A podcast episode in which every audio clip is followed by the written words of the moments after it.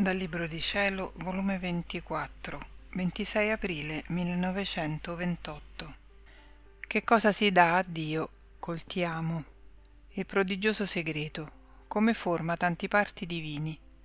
Come nulla sfuggiva alla Vergine Santissima di ciò che faceva nostro Signore, come la divina volontà è il respiro dell'anima.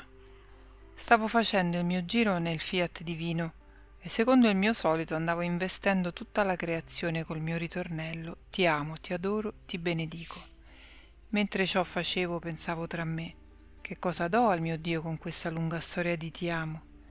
Ed il mio dolce Gesù, muovendosi nel mio interno, mi ha detto Figlia mia, il puro, santo, retto amore e parto divino esce da Dio e tiene virtù di salire ed entrare in Dio per moltiplicare i suoi parti e portare Dio stesso a ciascuna creatura che sospira ad amarlo. Quindi quando l'anima investita da questo amore riceve questo parto, può formare tante altre parti per quante volte dice il suo ti amo, in modo che il suo ti amo vola innanzi a Dio e l'ente supremo guarda nel ti amo che gli manda la creatura e trova in quel piccolo ti amo tutto se stesso e si sente dare da lei tutto se stesso. Quel piccolo ti amo tiene un prodigioso segreto, nella sua piccolezza racchiude l'infinito, l'immenso, la potenza, tanto che può dire do Dio a Dio. E l'essere infinito si sente sfiorare da quel piccolo ti amo della creatura da tutte le sue qualità divine, perché come parto suo trova tutto se stesso.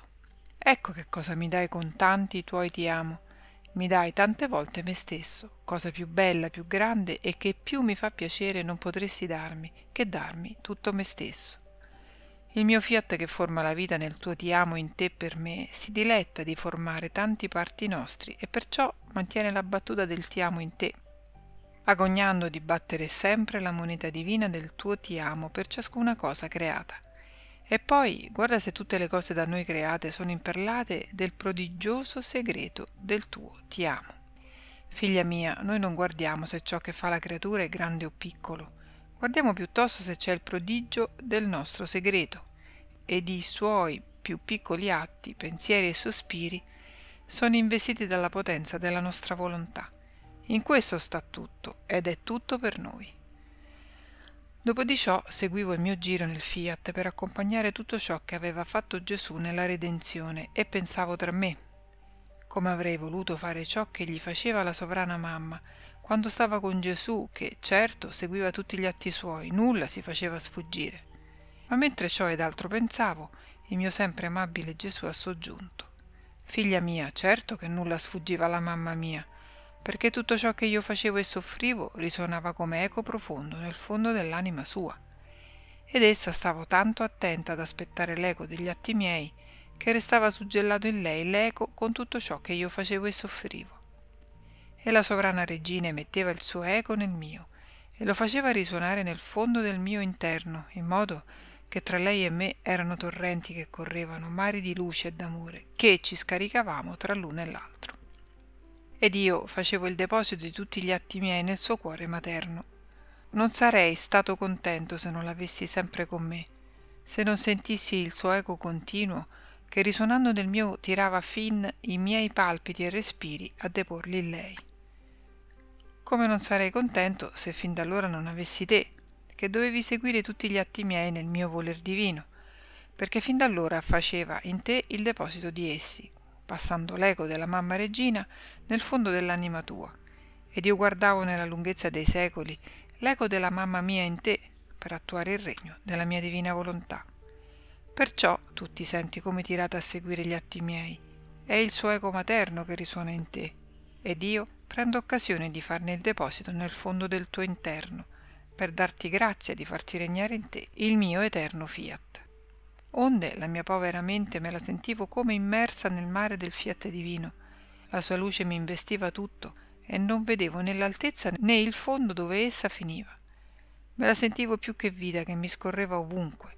Ed il mio amato Gesù, muovendosi nel mio interno, mi ha detto, Figlia mia, la mia volontà è vita, è aria, è respiro della creatura. Essa non è come le altre virtù, che non sono né vita continua né respiro della creatura, e perciò si esercitano a tempo e a circostanza.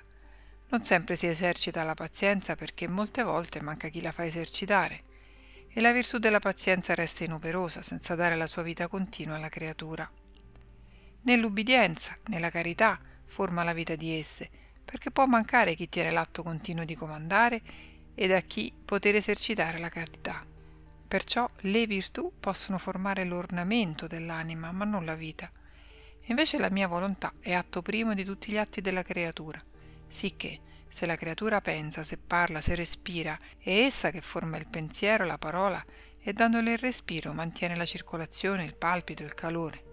Come non si può vivere senza respiro, così non si può vivere senza il mio voler divino. Se ne ha sempre bisogno per poter continuare a vivere e mentre si riceve il suo respiro continuo non lo si riconosce. È tanto necessario che non si può fare a meno di essa neppure un istante perché essa non solo è portatrice di tutti gli atti umani, ma è pure portatrice di tutte le cose create.